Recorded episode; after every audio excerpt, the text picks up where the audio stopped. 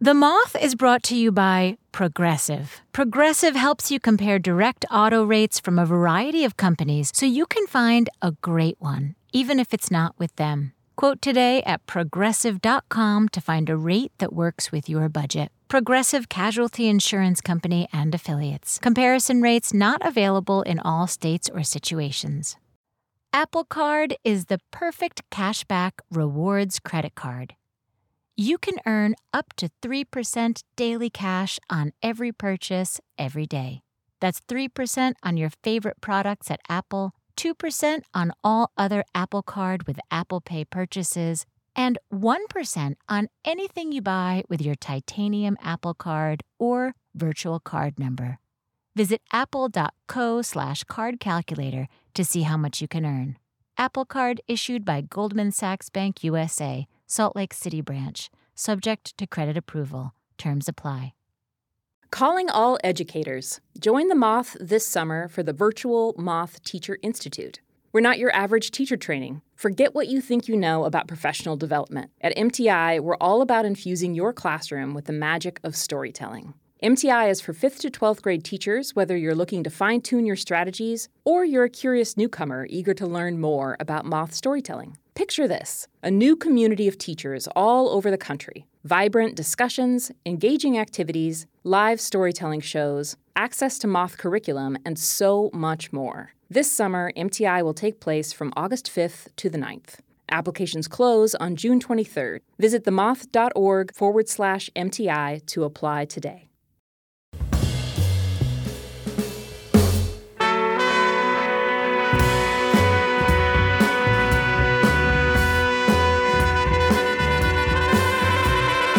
This is the Moth Radio Hour from PRX. I'm Sarah Austin Jenness from The Moth, and I'm glad you're listening. The Moth is a place for true stories told by people all around the world. In this hour, four stories of misfits, outsiders, and, you know, just general awkwardness. What do you do when you don't fit in? Do you try harder? Do you run? We'll hear a story about a woman who feels she's not Korean enough, a wild student who wants rules, a daughter who's always felt a little disconnected from her mom. And our first story, where a young man escapes an ordinary life in search of glamour. And as a heads up, this story contains a mild sexual reference. Here's Andrew Solomon live at the Moth at the New York Public Library.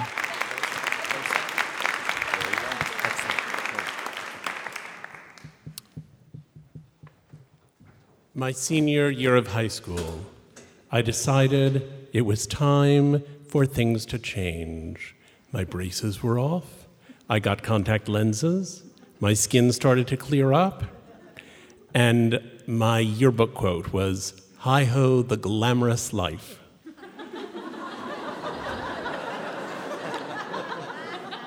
and I needed a summer job. And I applied for several jobs, including a job in the editorial department of the Metropolitan Museum of Art that I didn't think I'd get because I knew there were a vast number of people competing for it. And to my total delight, I did get it. And I thought, my intellect, my intellect is going to change the world and they can tell. so I got to my first day there and I went into the office of the woman who had hired me. And I noticed that the thank you note I'd sent her after our interview was on her little bulletin board behind her desk. And I said, Polly, that's so touching that you've put up the thank you note that I wrote to you. And she said, You know, there were 200 applicants for this job. And basically, what this job involves is filing, proofreading, and Xeroxing. And any idiot could do it. But your thank you note was on my favorite color of blue paper. so I decided that I'd give you the job. So, indeed, the next few days were taken up with filing and Xeroxing and an occasional little bit of copy editing. And I was given a desk in a room at the back of the editorial department where there were many other people with many other desks. And because of the architecture of that part of the museum, I had a sort of triangular piece of wall space over my desk with a nail sticking out of it. And I thought, I should hang something up there. I should hang up something in a frame. So I got home that night to dinner with my parents and I said, there's a nail sticking out of the wall right above my desk, and I really should take something in to hang there, something in a frame. Well, in my father's bachelor days, he had been a great fan of an opera singer named Ljuba Welitsch. And when he met my mother, he had a photograph of Ljuba Welitsch as Tosca that was hanging in his apartment. And when they got married, she said that she did not want photos of other women all over the apartment, but that he could hang Ljuba Welitsch in the bathroom if he wanted to. So all my life, my parents had a photograph of Ljuba Welitsch in their bathroom. And that summer, they were making some repairs in their bathroom. And so my father said, Well, you can have Ljuba if you want to. so off I went to the Metropolitan Museum with my picture, and I hung it over my desk, and there it was. And three days later, the chairman of the editorial department, with whom I had until then had no interaction whatsoever, came back into the room to get something, and suddenly this booming voice rang out. When she sang Rosalinda, New York laughed. When she sang Donna Anna, New York cried. And when she sang Salome, New York was speechless. Is that your photograph? He said. And I said, Yes, thinking I could carry it off that I was actually the Ljuba Welitsch fan in the family. I said, Yes, that is, is my photograph. And he said, You're coming out for a drink with me after work, young man.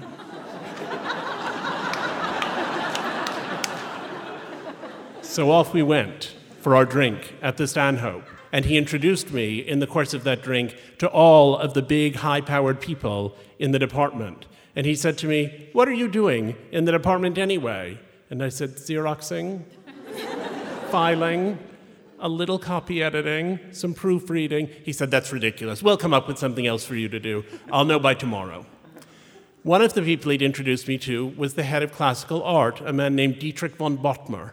And the next day, I found myself in the elevator with Dietrich von Bothmer. And we had a very pleasant chat, and I thought, these people aren't so scary. There was no reason for me to be so intimidated.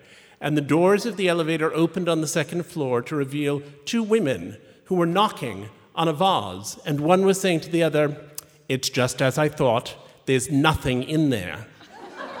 and Dietrich von Bothmer jumped out of the elevator and he said, What did you expect to find in my amphora? Geraniums? he said. And they turned and ran. I got upstairs, and John O'Neill, the chairman of the editorial department, said, You're going to do photo research for the Costume Institute catalog. And I thought, okay, I've arrived. The Costume Institute was a nexus of glamour, even within the glamorous Metropolitan Museum of Art and I was all revved up to go down there. So I went down and I started doing photo research, and I worked with two curators. And it was the 80s, and there was a lot of jewelry all over the place at that point. And one of the curators was wearing this amazing ruby ring, a kind of cocktail ring with this gigantic ruby in it, and she wore it every day. And I'd noticed that. And after about a week, she came in one day, and I noticed she wasn't wearing it. And I said to her, uh, your, your ring? And she said, Oh, yes. She said, I lost it. And I said, But that's heartbreaking. I said, Where did you lose it? And she said, In a caramel custard. and I said, I beg your pardon? And she said, It's happened to me before. so then I went back up to the editorial department, and they told me, We've decided that you should be the one to edit the introduction to the catalog by Diana Vreeland. Diana Vreeland, who had been the editor of Vogue, who was now the consultative chairman of the Costume Institute, who was the most glamorous person in the most glamorous department in the most glamorous institution. And I was incredibly excited, and I thought they've really realized my editorial voice. my editorial voice can do anything. So off I went for my meeting with Mrs. Vreeland. And I got downstairs. She didn't come in all the time, but she came in that day. And she walked in, and there was someone who answers the telephones who sit behind a big glass desk in the Costume Institute. And Mrs. Vreeland walked in and looked at her and said, So you're the new receptionist?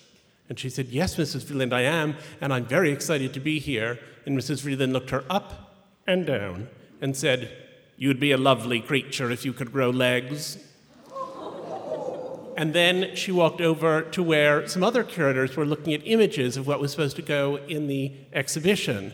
And one of them had just picked up a picture and said, My mother used to have a dress just like this. And Mrs. Vreeland said, That's the most bourgeois outfit in the entire exhibition.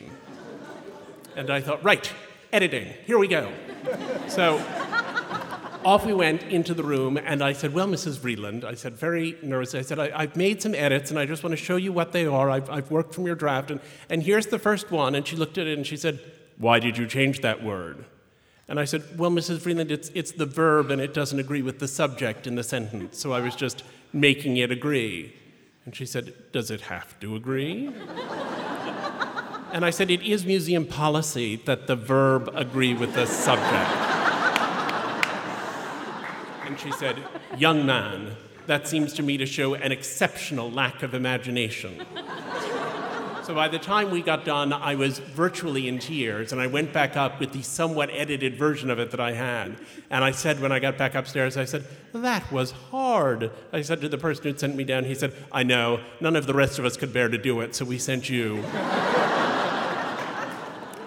Well, a few days after that, Mrs. Vreeland and I had managed to hatch some little version of a reasonable relationship. She came in, and the exhibition was almost ready to open. And she walked through the exhibition, and she pointed at each of these mannequins, the exhibition, which I thought looked fantastic. And she said, Her head has to move to the left. You have to change the hat on that one. This one is awful. It shouldn't be here at all. That one. And she went on and on. And I thought, ah, this impossible old woman is making everyone's lives miserable. But when she was finished, the exhibition looked about a million times better than it had before. And she and I then went upstairs, and we were walking through the great hall of the Metropolitan Museum. And she put one of her small, claw like hands on my arm. and she said to me, Young man, stop for a minute. So I stopped, and she said, I want you to look around this room and contemplate the fact that every one of these people went into a store in which other things were available and selected what they're wearing right now.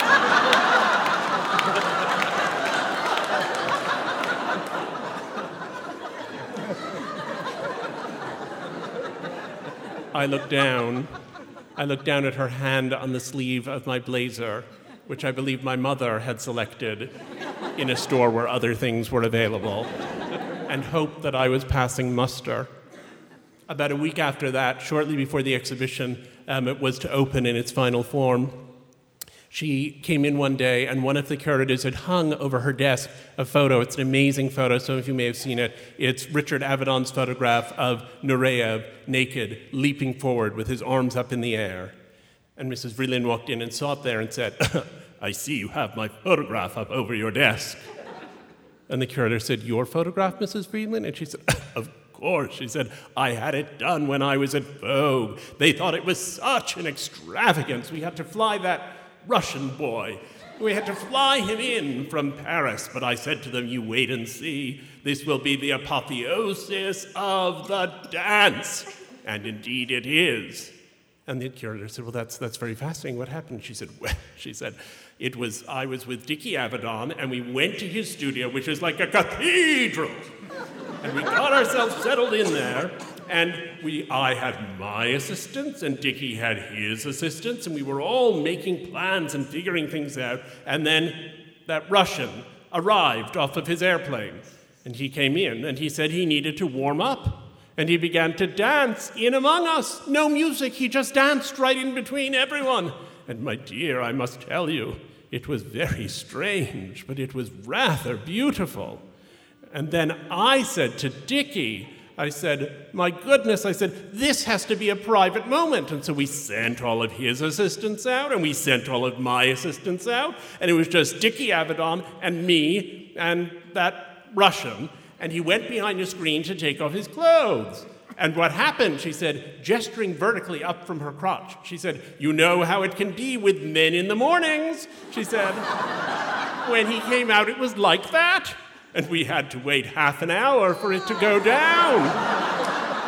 and I must tell you, my dear, it was very strange, but it was rather beautiful.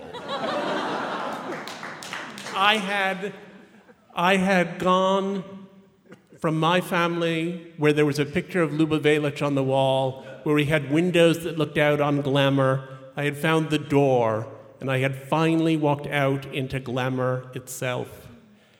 It was very strange, and it was very beautiful, except that it was also often very ordinary and quite ugly. It wasn't much of a safe haven, but it felt safe to me even though it was treacherous, because it seemed as though finally I might escape from glasses, from braces, from that tyranny of insecure anxiety that had ruled my adolescence. Thank you.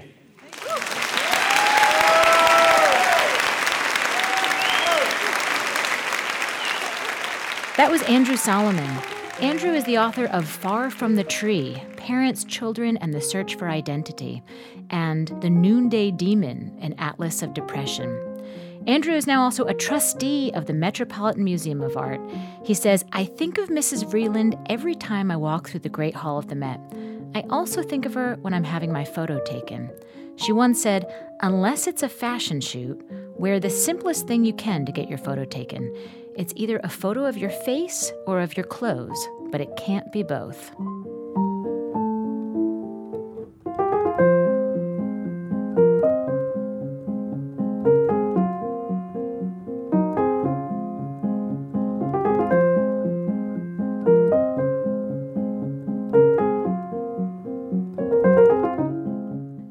Next, two stories, one from Houston, Texas, and one from Korea, when the Moth Radio Hour continues. The Moth Radio Hour is produced by Atlantic Public Media in Woods Hole, Massachusetts, and presented by PRX. For over a century, Brooks has been propelled by a never ending curiosity with how humans move. It drives their every decision and every innovation because they believe movement is the key to feeling more alive. And we're all moving towards something. It could be to run a 5K and raise money for a cause you believe in, to take the lead on your family's annual Thanksgiving Day hike. Or, for me, I love how clear my head feels after a long run. But living in Brooklyn means I'm running on cement, so my head feels great, but my knees, not so much. That's why I'm so happy to have the cushioning of the Brooks Ghost Max shoes that let me go a little bit further and feel a little bit clearer. And with my new reflective Run Visible vest, I can chase this high before the sun is even up and kickstart my day. So let's run there with gear and experiences specifically designed to take you to that place, whether it's a headspace, a feeling, or a finish line. Let's run there. Head to brooksrunning.com to learn more. Support for the Moth comes from Odoo. What is Odoo? Well, Odoo is the only software your business will ever need. Featuring a suite of integrated business applications, Odoo connects your business operations together so that you can get more done in less time. Odoo has apps for everything CRM, accounting, sales, HR, inventory, marketing, manufacturing, you name it, Odoo's got it. To learn more, visit odoo.com slash moth. That's O-D-O-O dot com slash moth. This is the Moth Radio Hour from PRX. I'm Sarah Austin Jenness. Next up, a story from Greg Audel at our Open Mic Story Slam series in Houston, Texas, where we partner with Houston Public Media. People ask where our storytellers come from. Greg was an Uber driver. One night when he dropped off a customer at a theater, he said, What is going on with so many people lined up? The customer described Moth Story Slams, and it turns out Greg was a regular listener to this show. So he parked the Uber and he walked right in to throw his name in the hat. And he's been telling stories with the moth ever since. So, calling all you drivers out there, we want to hear your stories. And here's Greg Audel at the Moth in Houston, Texas. You know, I realized at a young age that I was a very, very lucky kid. Uh, up until the age of 12, my life was pretty normal, but then at 12 years old, my parents divorced.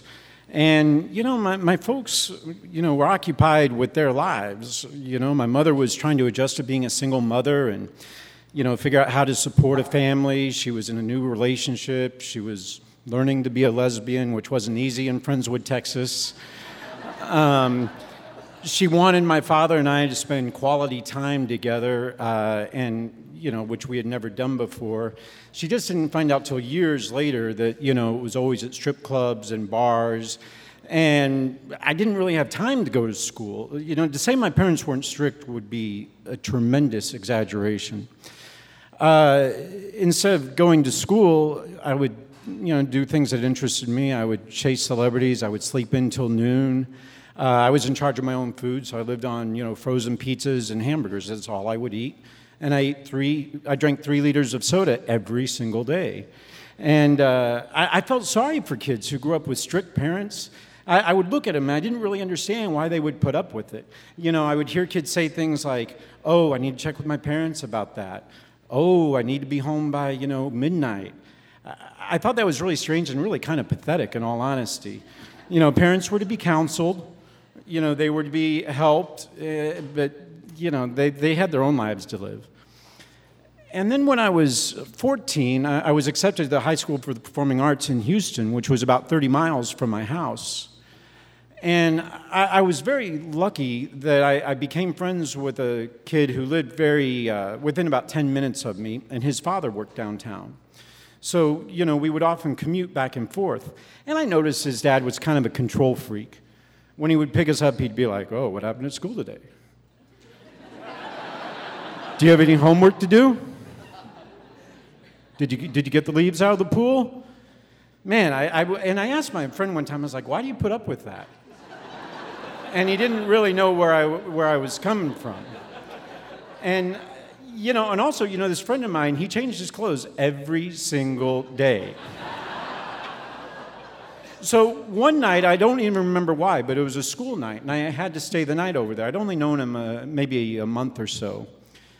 And we got to his house, and his mother had snacks for us after school. I thought, well, that's quaint. and, and then she said, well, why don't you all go do your homework? I thought, wow, that's interesting. I hadn't done that before. So we did our homework, and then they had dinner on the table. And we sat around, and everybody talked about what their day was like and what they did. And then we went and played video games. I'd never played video games before. Uh, I, I, worked all the time. I, you know, was working from the time I was 12, so that was interesting. And then at 9:45, his dad came back to the room where we were playing video games. Said, "Okay, guys, you got 15 minutes uh, before lights out." I can't tell you to this day exactly what happened. My eyes filled with tears. And we went to the bathroom, and someone put a toothbrush out for me. It's been a long time since I brushed my teeth, but that was pretty cool. And then, for some reason, you know, his mother told us, you know, on the way back to your room, you know, leave your clothes uh, in the laundry room, and I'll wash them for you. This was like I felt like I was in Beaver, Leave It to Beaver so we went to, you know, my buddy's room, and, I finally couldn't help it. I was sobbing. And, and I said to my buddy, I said, Do your parents act like that all the time? He goes, Yeah. I said, Does your dad tell you to go to bed at 10 o'clock at night? He's like, Yeah. I said, Can I stay tomorrow night? he said, yeah, he goes, You know, my parents told me the other night that anytime you wanted to stay here, you could stay here. So I pretty much stayed there for the next three years. and their rules became my rules, their punishments became my punishments. Um, you know, I had told my parents, you know, when I was in junior high that my report card was none of their business and they didn't get to see it. I tried that once with my father, my friend's father. Didn't go over so well. He saw every progress report.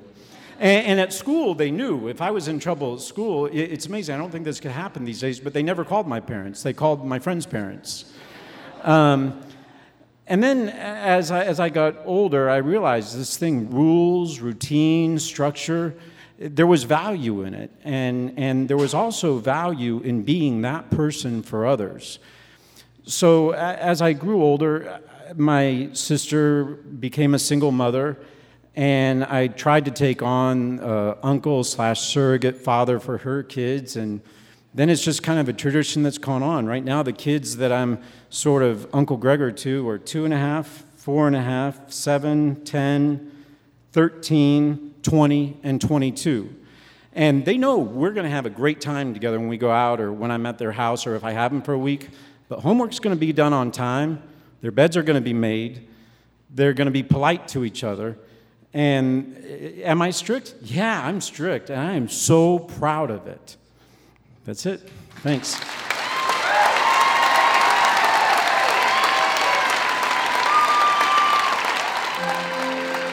That was Greg Audel. He said, A misfit who finds a place to fit in feels better than if they'd won the lottery. Greg is a sometime co host of a radio show called So What's Your Story? But the greatest job he's ever had is being an uncle. And I love this. He tells people that if their dining room table isn't big enough to accommodate their kids' friends, then they need to get a larger dining room table.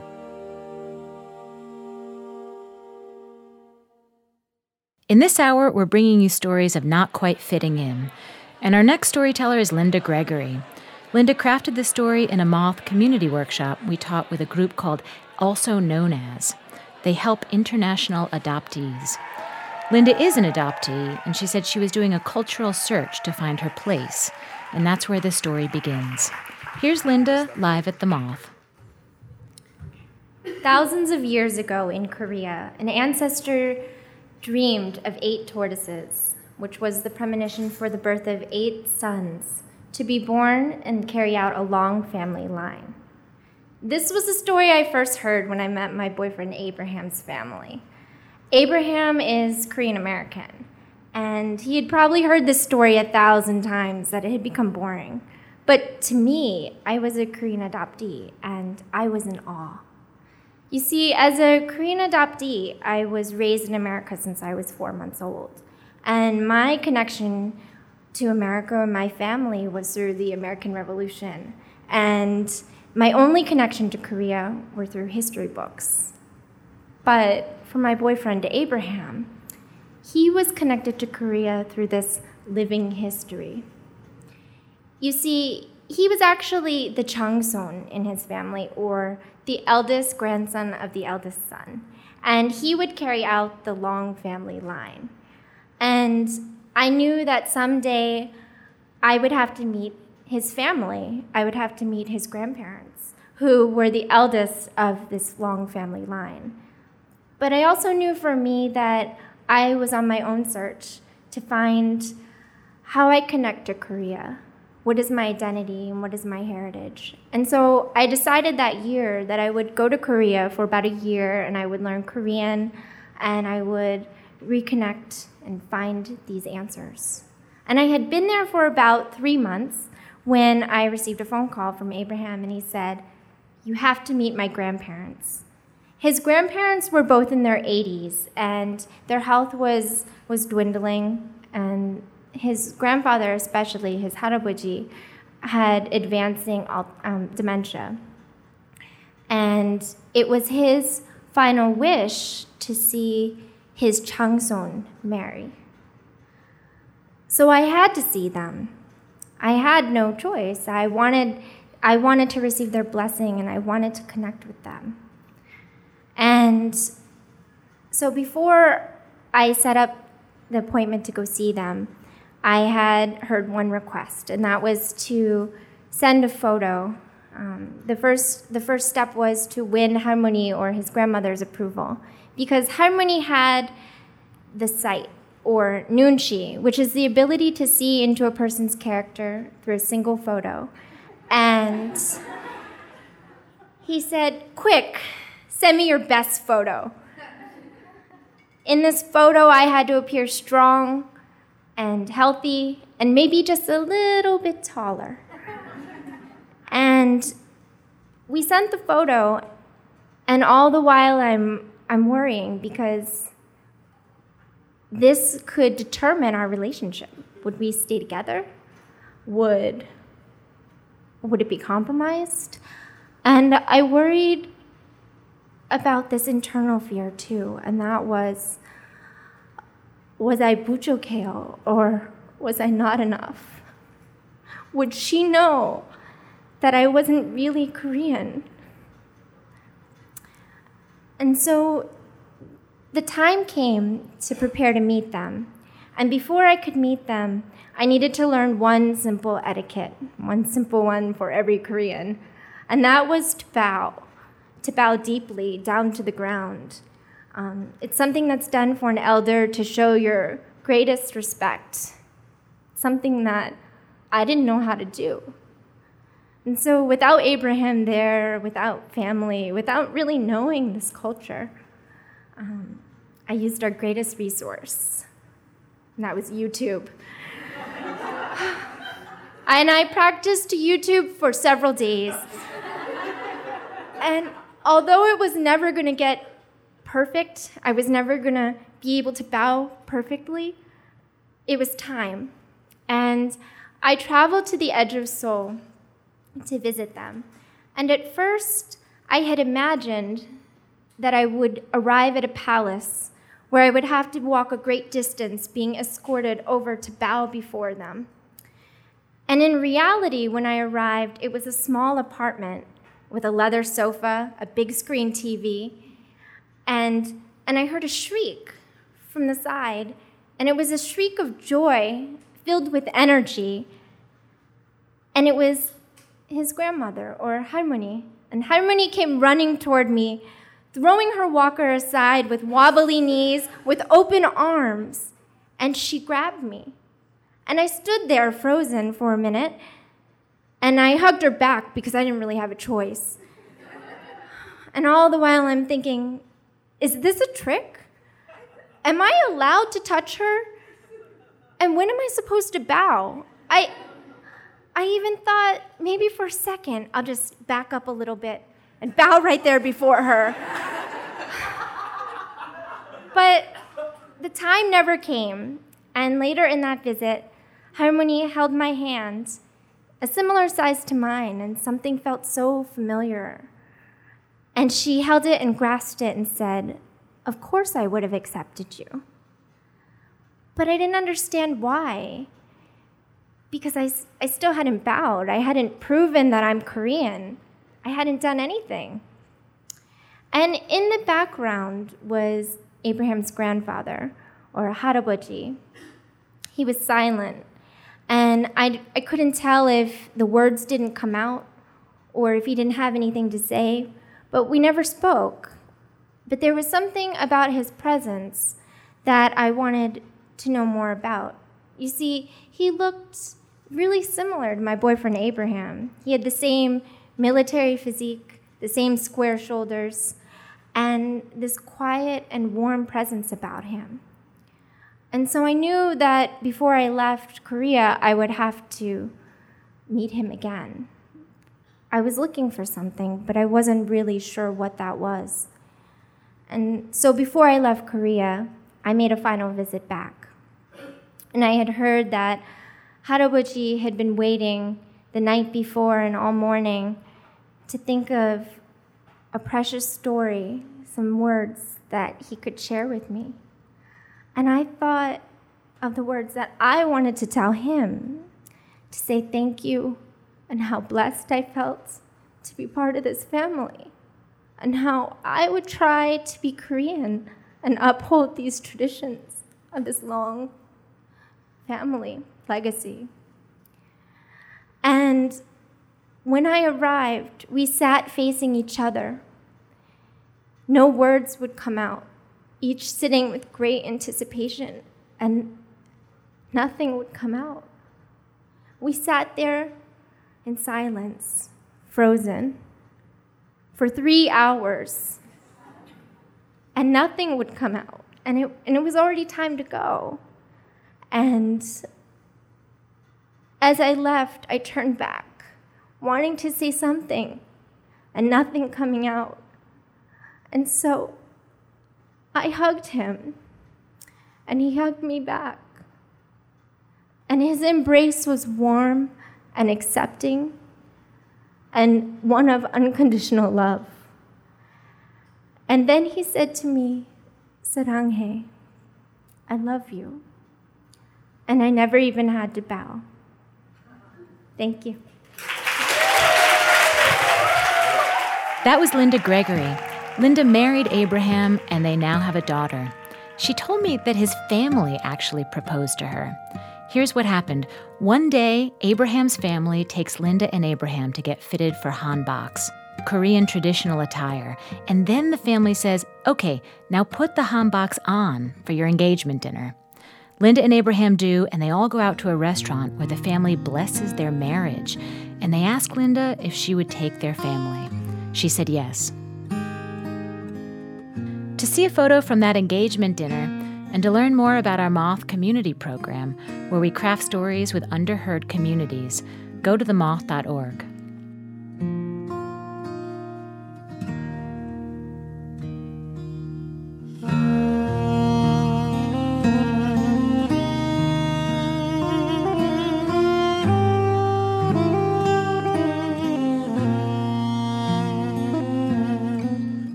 next, a daughter struggles to connect with her mother, who is a Holocaust survivor, when the Moth Radio Hour continues. The Moth Radio Hour is produced by Atlantic Public Media in Woods Hole, Massachusetts, and presented by the Public Radio Exchange, prx.org. Seeing people who look like you out in the world telling stories generates connection and inspiration. As a young woman, being exposed to Black people in the arts and media helped open me up to a world of possibilities. Black Stories, Black Truths is a celebration of Blackness from NPR. Each of NPR's hosts are as distinct, varied, and nuanced as the Black experience itself. You'll hear stories of joy, resilience, and empowerment, all told from a unique Black perspective. Whether you're listening to a story about the history of Juneteenth on Code Switch or getting an up close and personal interview with the likes of Tracee Ellis Ross on It's Been a Minute, a connection is forged. Not only for African Americans, but for anyone who wants a window into our world and the country that we all share. In NPR's Black Stories, Black Truths, you'll find a collection of some of NPR's best podcast episodes celebrating the Black experience. Stories should never be about us without us. Listen now to Black Stories, Black Truths from NPR, wherever you get your podcasts. I'm Sarah Austin Jenness, and you're listening to the Moth Radio Hour. Our last storyteller is Hilda Chazanovitz. Hilda was part of a Moth community workshop we taught at the Museum of Jewish Heritage for the 2G community. 2G is second generation Holocaust survivors. Here's Hilda Chazanovitz live at the Moth. My mother never wanted to go to the home. She'd lived in her apartment for almost 40 years, much of that time on her own. She was fiercely independent. Her third fall left her unconscious on the floor of her apartment. When EMT got there, they estimated she'd been there for eight hours. We took her to the hospital. She was there for four days and then released to the home for rehabilitation. I, of course, was thrilled. I was relieved. I knew she would be taken care of, that she would be safe. My mother was pissed. she was angry. That Thursday evening in August when I arrived, she was more than angry. She was really agitated and upset.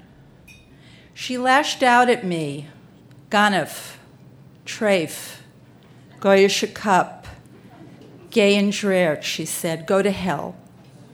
I was not offended, I was not hurt. I knew why she was so upset. Earlier that day, Dr. Chatterjee and Nurse Ferguson had told my mother that she would need to change rooms. This must have been a huge blow for her because instead of moving to a new room meant that she was going to be a more permanent resident in the home. Of course, she told the doctor and the nurse no, I'm not moving. I'm staying right here. They tried to negotiate with her. They brought the rabbi in. None of that worked. And I knew and tried to explain to them that when my mother said no, she meant no. Not maybe, nothing, no. I was feeling pretty desperate because this room that was being proposed was on the long term care floor. Those rooms don't come along very often. I'd been waiting about a month. So I left my mother's room in despair and I started thinking about what had been happening with my mother over the last weeks. She'd refused medication, she'd refused physical therapy, she had begun hitting some of the aides and she bit the doctor the week before. I was assured by everyone that this was fairly routine in the home. This happened all the time. I accepted that. I, however, started flashing back on what I had experienced with my mother only days before.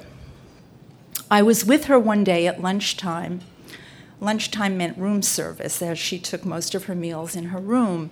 And Isaiah was clearing away the tray after lunch, and um, he offered to make my mother a cup of tea. It was like her favorite thing after the meal, and we're waiting. And my mother leans over and quietly says to me, They're all Nazis. and my heart sinks. This is not a casual reference for my mother. I catch a glimpse of the number on her left arm, the marker from Auschwitz that I had seen so many times before, but knew so little about. It was filled with secrets, tales that I never was able to hear. But my mother had lived with those secrets and the nightmare of what that number meant for almost 70 years now. Talking about Nazis became fairly routine over the days that had followed. So I knew that I was in a real dilemma now, and there was no forcing my mother. So I decided to go look at the new room. I really had nothing else to do at that point. I didn't know what to say to my mother, I didn't know what to say to the home. They wouldn't force her to move. So I went upstairs to look at the proposed room. The room was 745. My mother was in room 245. When I arrived at the room, I thought, it's the same room. How lucky could I be? Lucky, why? I take stock of the room, and it's a little different. The wallpaper is different, um, the paint is different. But my mother was legally blind, and I'm immediately thinking about how I'm going to transform the room. So, this room on seven could be my mother's room. I race back down to the social work department and I call a meeting, which I'm known to do. and we hatched the plan to move my mother the very next morning without her knowing. Where I had the guts to even think about this, I have no idea, but I was desperate. So that evening, as I often did when I was feeling desperate, I called Rosie. Rosie is my mother's was my mother's aide. She had taken care of her for some time. And although she was my mother's caregiver, she was as much my caregiver and my confidant. Rosie and I worked out the details of the plan on the phone. The next morning, I arrive at the home very early. I meet with the staff on the second floor and on the seventh floor. I meet with maintenance, the social workers, and everything gets laid out. So everyone is in on this mission to move my mother from one room to the other without her knowing. So it's a secret to her. Rosie arrives several hours later, and they have their usual routine of getting ready for the day lunch, and Rosie was going to take my mother to the garden. The garden was this incredible oasis on the campus at 106th Street. And I knew that I'd have a good three hours while Rosie and my mother spent time in the garden, and I could make everything happen. As soon as Rosie wheeled my mother out of her room on two to go to the garden, I sprang into action. And with the help of numerous staff members, aides, maintenance, everybody, we proceeded to make the switch. Furniture had to be switched out, all of my mother's personal belongings, and she had accumulated quite a bit, I might add, in the last two months clothes, her personal effects. Everything had to be brought up to seven. I remember going up and down the elevator maybe seven or eight times. Uh, I forgot her spare teeth in the medicine cabinet. They were in a little pink container that was pretty memorable. Um, I had to get a new toilet seat installed in the room. Everything really had to be just so because my mother was blind. And in order for her to negotiate her way, it was very important that everything be familiar for her. With only about 45 minutes to spare, I realized I needed some help having the bed made up on 7, the new room. The bed had to be made just so, the way the sheets were folded, the pillows, etc. I enlisted Julia, who knew how to do that. Not everybody could do that, and I certainly couldn't do it. So together we're making the bed, and I'm taking a good look at the bed. I've got 30 minutes left to complete the mission, and I realize it's the wrong bed. And I'm sweating. This is crucial. The handrails were wrong, the levers to um, lower and elevate the bed were wrong. I dial up maintenance. It's 3:30 Friday afternoon. And I asked them if they would consider moving the bed from 2 up to 7. My voice is cracking. And um, they didn't say no. Uh, I begged. And uh, they agreed to do it. About 10 or 15 minutes later, I'm now standing in the new room on 7. They've pulled out the, the bed in that room. It's in the hallway, but I'm now standing in 745, no bed. And I've got about 15 minutes left before Rosie and my mom return. I'm barely breathing by this point, but sure enough, in a few minutes, I hear the freight elevator let out, and the bed from the second floor room is being brought up. It's already made, it's perfect. And they wheel it in, we adjust the call button, we do everything so it's just so. I can breathe again. As I'm making the last minute check, I can hear Rosie's voice. She and my mom are returning, they've come off the elevator, and I hear them approaching the room. I decide to duck out. Even though my mother probably wouldn't have seen me, she might have sensed my presence. She doesn't even know I'm in the building. And I hide in the corridor and I wait. I'm hiding in the corridor where the laundry cart is. There's a dirty laundry cart, there's a clean laundry cart, there's the medicine tray that they've just set up to do the medication. And I'm waiting there and waiting and listening.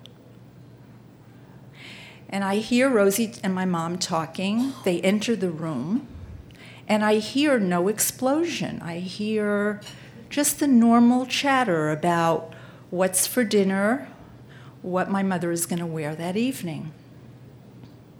And I start breathing more normally now. I wait. Rosie comes out in about 20 minutes. And I take her arm and we walk to the elevator, silent. We're in the elevator and we're smiling at each other. We get down to the lobby and we're jumping up and down for joy, in disbelief. We're barely talking, but we didn't need to talk. Rosie goes home and I'm getting a stomachache because I have to return the next day. It's Saturday, and I am going up to see my mom. I bring the usual treats, mandatory, especially on the weekend. And as I approach her room that Saturday, I'm wondering what I'm about to face, thinking that the slew of insults I had heard only, you know, earlier that week would be nothing compared to what I was about to face. And I enter the room, and um, my mother starts complaining about breakfast. It was cold again. And then she's upset with me because I'm late, which I wasn't. And then I proceed to present her with what I've brought. And even the babka from her favorite bakery is not to her liking. And I'm sitting there thinking, wow, everything is normal here.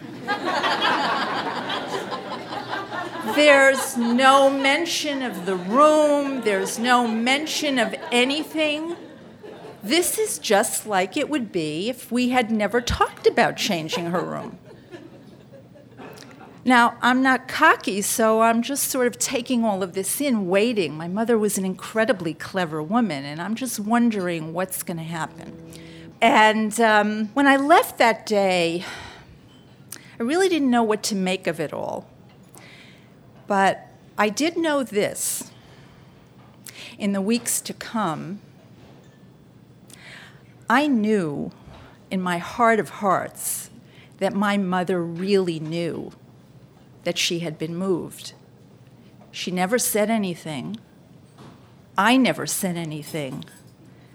But for me, the beauty of it all was that for the first time that I can ever remember, my mother and I had a secret of our very own, one that we could share, and one that we never spoke of. Thank you.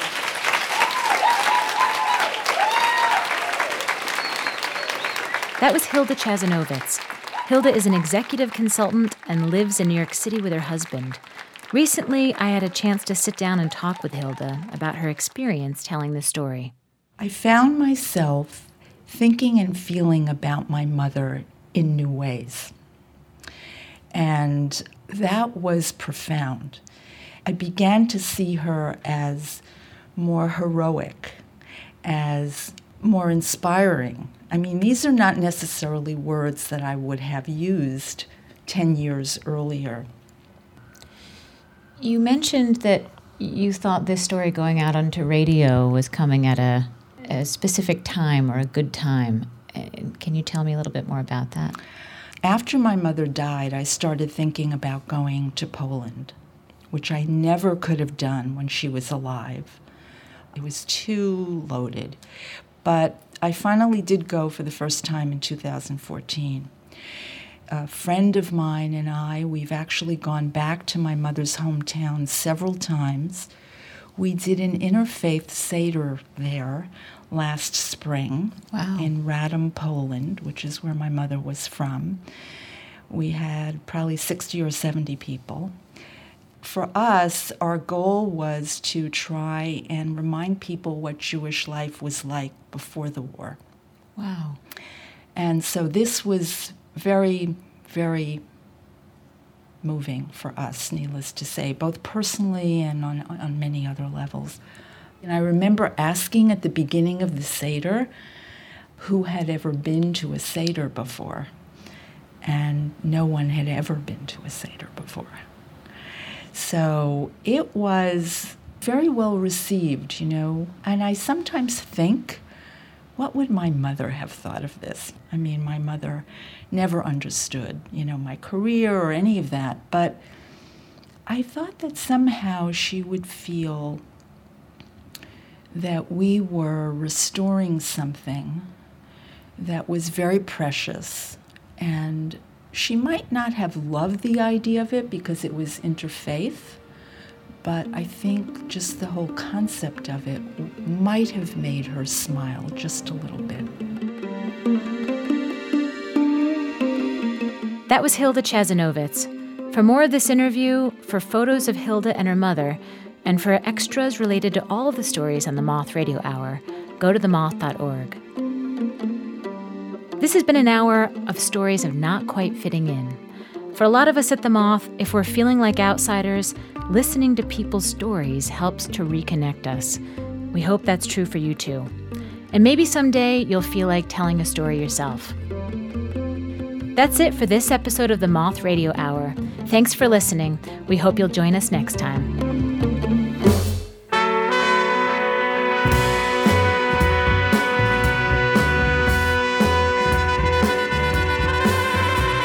Host this hour was Sarah Austin Jenness. Sarah also directed the stories in the show, along with Catherine Burns and Larry Rosen. Additional Moth community coaching by Terrence Mickey. The rest of the Moth directorial staff includes Sarah Haberman, Jennifer Hickson, and Meg Bowles. Production support from Timothy Lou Lee. Moth stories are true, as remembered and affirmed by the storytellers. Most Moth events are recorded by Argot Studios in New York City, supervised by Paul Ruest.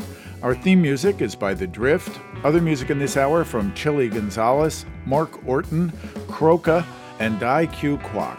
You can find links to all the music we use at our website, The Moth is produced for radio by me, Jay Allison, with Viki Merrick at Atlantic Public Media in Woods Hole, Massachusetts. This hour was produced with funds from the Corporation for Public Broadcasting, the National Endowment for the Arts, and the John D. and Catherine T. MacArthur Foundation, committed to building a more just, verdant, and peaceful world. The Moth Radio Hour is presented by PRX. For more about our podcast, for information on pitching your own story and everything else, go to our website, themoth.org.